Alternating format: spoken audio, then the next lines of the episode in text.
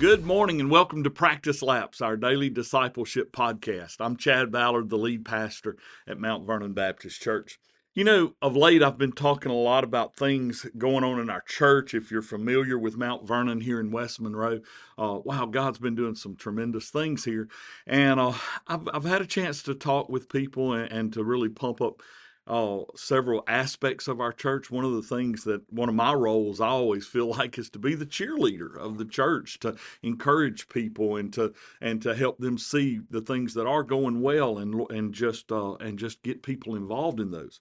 And uh, you know, I've talked a lot about our here at Mount Vernon. We have some small groups uh, designed to help people uh, become deeper followers of Christ, to to disciple people and uh, we call those walk groups, and uh, that we, we're doing those on Sunday nights. And man, that's, that's when everybody hears me talking about those. One of the uh, kind of unsung things, though, that is going on here that I think is important, and I think there's a lesson in it for us.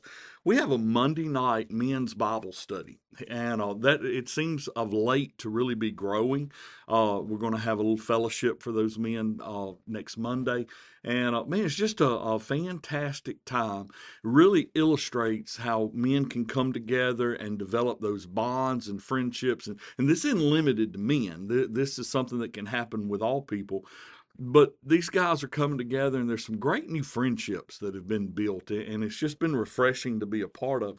And you know, I was thinking about that because in, in instructing the church in 1 Peter 3, verse 8, uh, the scripture says this to sum up, all of you be harmonious, sympathetic, brotherly, kind hearted, and humble in spirit, not returning evil for evil or insult for insult, but giving a blessing instead.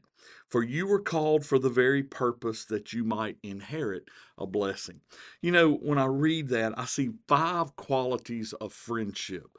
And friendships are so important. Man, we have got to have these bonds in this uh, with one another within the context of the family of God because it, it, Christianity, uh, following Jesus is not a solitary act. Man, it's something that you have to make a personal decision about, but it's something that, that we do as a community and, and that we, we lean on each other.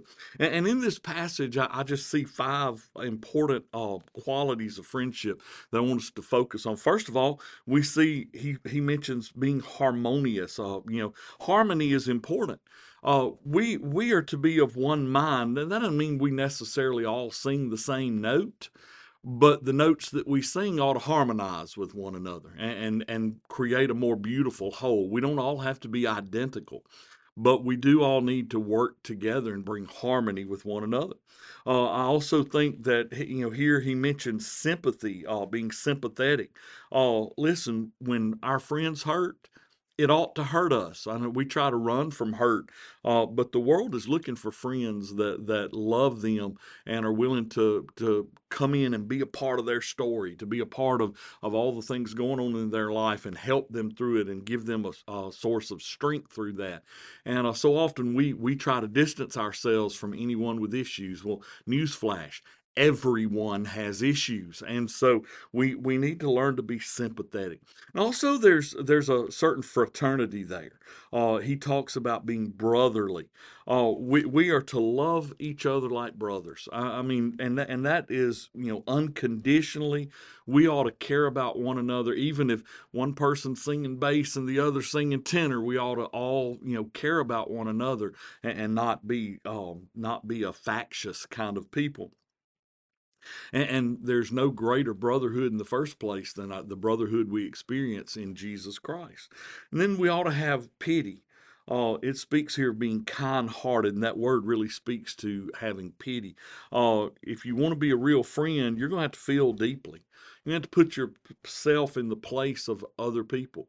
Uh, when someone's hurting and their family's in the hospital, you know, in your mind, think, hey, what can I do to be a friend to these folks? How can I possibly minister in, in some way? And then the, the last one that I, I want to bring out is is humility. He says, and humble in spirit. You see, genuine humility is thinking of another person's needs before your own, putting someone else before yourself. You become less concerned with your rights and you become more concerned about the relationship you know, one of the things that will absolutely destroy churches and destroy friendships is when people begin to put their preference and their right to have this or that uh, above the the betterment of the whole and, create controversy. And, and, so I would just tell you that that in our lives we ought to begin to develop those characteristics of friendship.